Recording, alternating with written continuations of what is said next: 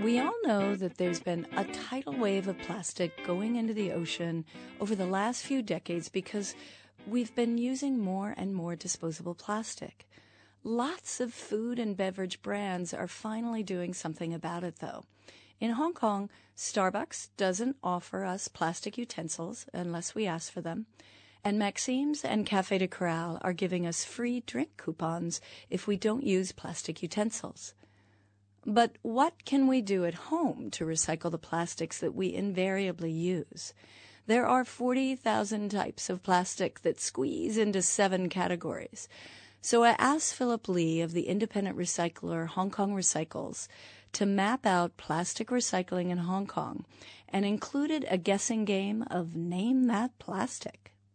All right. Well, then, Philippe, welcome to Trash Talk. Maybe you can just explain a little bit briefly what Hong Kong Recycles is and what you do for them. Yep. So, Hong Kong Recycle is a social enterprise started in 2012. Our mission is threefold. The first one is to divert recyclable waste away from Hong Kong's landfill and making sure that they end up into the right recyclers. The second mission is to hire people from marginalized community as our collector. So we provide training, MPF insurances so that they can be integrated back into the society. And the third fold is that we try to be self-sustainable. In that way, we can have a sustainable business model to generate sustainable social environmental impact. In summary, though, if you were a listener, for instance, you actually take the place of someone. You'll come to a building or school and you'll actually kind of manage their recycling needs for them, provide them with the bins, et cetera, et cetera. Yep. So we're actually the recycling provider. Right. So usually in Hong Kong, it is within the cleaning contract. We saw that the cleaning company sort of uh, deals with the cleaning, the waste, and also the recycling. But we found out that recycling takes a lot of effort. So we have to actually spend our time with communicating with the clients, making sure they know what to recycle, how not to recycle, and that's actually one of the biggest problems. And then we transport them into the right locations, and then we actually track how much they have recycled, so that with the data in hand, they can actually visualize how much or what are their environmental impacts of recycling. Oh, so that's exciting. So if I'm an organization and I hire you, I can actually keep statistics on my recycling. Yeah, so motivating. Exactly. Right? So if you're a property manager, you might have 100 buildings. We can track how much each building is creating or is recycling throughout the service period. And then over time, we can actually see, oh, is recycling going up or going down? Are we generating more waste or less waste? And from that, we can actually go back and approach the property managers and see and give them recommendations through the data and observations. Okay, but you know, somewhere outside of Hong Kong, in many cases, the government is the one that comes to the curbside for the recycling. But in Hong Kong, we need people like you who help peel the onion on how to recycle in Hong Kong. Why, why is that? Why is it so complicated here? And what are some of my other options? Yep. So um, in Hong Kong, the curbside recycling is contracted out to private companies to do the collections. So right now in Hong Kong, since 2018, there is a new rule which says that for the curbside, you can only recycle two types of plastics, plastic one and two, which is mostly bottles and cosmetic and shampoo bottles, detergent bottles. And when you say curbside, you yep. mean those are the little government metal bins that are located all over Exactly, yeah. So all over Hong Kong, on the streets of Hong Kong. That's curbside. Curbside, yeah. Even though you have to walk there, it's curbside. Yeah, maybe the definition might be different for, for other countries. But uh, uh, yeah, so uh, that's the way that Hong Kong government is doing it. And the reason I think is that they want to reduce the amounts of contamination because a lot of con- contamination comes from different types of plastics like lunch boxes, takeaway boxes. And if you actually say to people, we only do plastic bottles and shampoo bottles, number one, that's a lot simpler. And number two, these type of materials generally doesn't contaminate other plastics because the lid is always on. I'm assuming, okay, when people recycle plastic bottles, it's usually finished. So they're doing this to actually increase the quality of what they collect. So oh, I see. Therefore, in the long term, they can recycle more. So because with plastics, one and two, it's mostly the PET, the water bottles, yes. right? And then, as you say, it's actually the let's say the shampoo bottle. Yeah, that's number two. Yeah. And if I leave a little bit of shampoo at the bottom, it doesn't. Yeah, it doesn't you have has to be cleaned and, and, and washed. I do have to rinse it but, out. Exactly, but there's a tolerance level, and if there's a bit of shampoo left, the recycler can deal with that.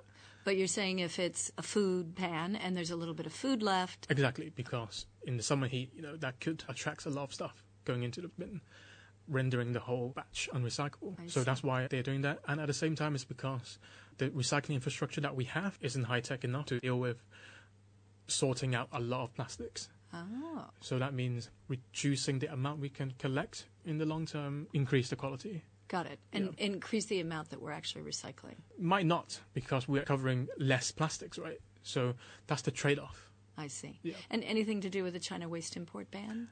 Yes, it does, because the recyclers will have to do more right now to make sure it can be recycled or can be sent to China.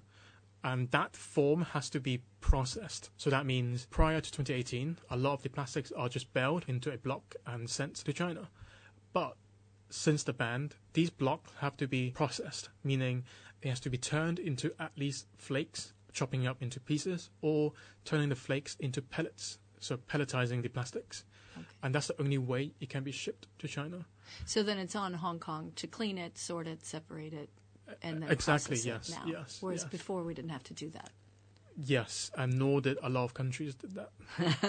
That's right. Yeah. They relied a lot on true. China before, yeah Exactly. Yeah. All right. Well, lucky you. We get to play name that plastic um, recycling game because I have this whole pile of plastic next to me that drive me crazy because I never know whether or not I can recycle it. Mm, mm, mm. So we've we've talked about I know with the plastic water bottle, Yep. you got to rinse it out. Yeah. So if I'm out on the street and I've got a little bit left, do I toss it in the government bin or not? Or do I have to take it home, wash it, and recycle the it? The government guideline says that you have to rinse it, but I know that the recyclers can process it as long as it's finished. Shh. Yes. So it'll be our secret. So you can, if just a little You bit is can left. be, yes, I don't have to carry it home. Yeah. So that's motivating. All Yeah. right. So I can put that in the plastic recycling. Yeah.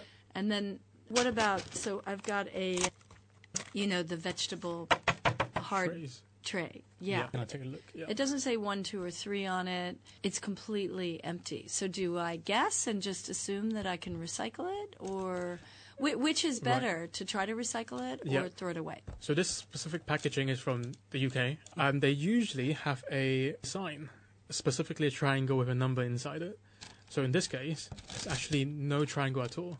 So, what should I do? I would say don't recycle it because that could contaminate the batch, wow. make it less valuable Okay. for the recycler, hence harder to recycle. Okay. So don't recycle it. So if there's no number one in a triangle, number two, Yeah. three, four, five, six, seven, don't recycle it. Yeah, yeah. Okay, good. Now, how about this one as well? That it's actually the same problem. There's no sign on it that says one, two, three, or four, but it's Yep. just kind of a flaky, plasticky thing. Yeah, so for these types, it's usually, with very high probability, these are number four plastics. So it's Ah. called LDPE. These can be recycled because it's actually quite easy to identify. It's basically a transparent, translucent plastic packaging, right? It's very thin, and these are usually LDPE. The reason why these boxes, you know, these trays without numbers is harder to identify is because there are different types of plastics that can be molded into these types of trays. I see. Uh huh. But with these sort of flimsy packagings, only sort of one type of plastics can be made into that, and that's number four. Okay. So- and is that the same one as the plastic bag that I get at the grocery store? Yes, and it's the same one as the bags, uh, the carrier plastic bags, which you know there's charge on it right now, and that also is And like this is a, a bag from your my bakery. breakfast loaf, my milk bun. These are number four as well. Okay, but number four, the government doesn't do it. The government doesn't do it in the public recycling bin, Right. but you can give it to the NGO collection points around the community collection points or the green stations. These two places can take in these plastics. What's a green collection? So the green stations are government funded. They are here to educate people about plastics.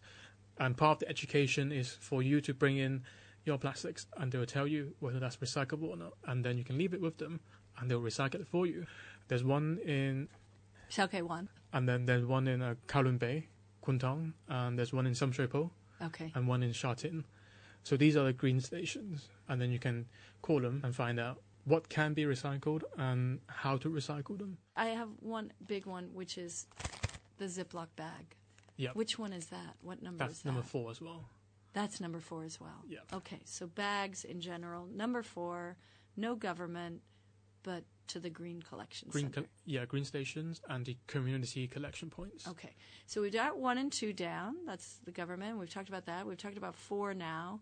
There's also a three, a five, a six, a seven.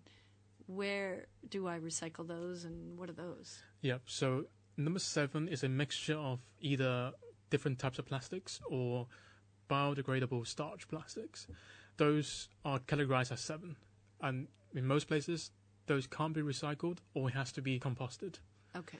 Um, for the other types of plastics, three, four, five, and six, you can contact your local collection points or green stations and ask whether you can recycle it because there is different types of items within three and six which are harder to recycle globally that can be recycled in Hong Kong. Oh my so gosh. like like So your your your your pipes, Uh huh. even though you won't have that, but pipes are made from PVC, so number three plastics Right. but those can't be recycled usually.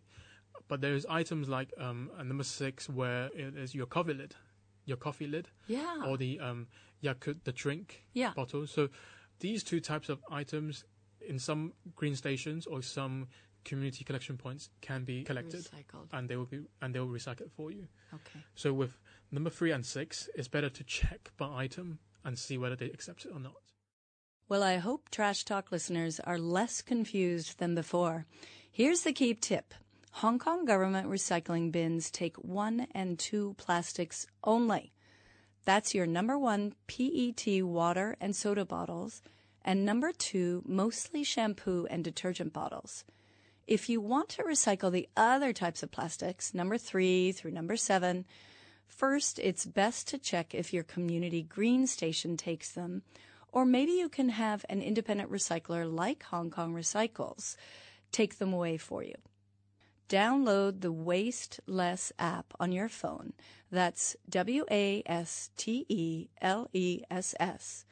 This app allows you to search for recycling locations near you, and it's updated regularly by the Hong Kong government. It'll show you the nearby community green stations, government recycling bins, and any other recycling options. You can find all the Trash Talk episodes on iTunes and the RTHK On the Go app, or follow us at Twitter at Sustainable Asia and on Instagram at sustainableasia.co for new episodes and trash tips. You can also visit Plastic Free Seas Hong Kong on their Facebook and Instagram pages for more trash tips.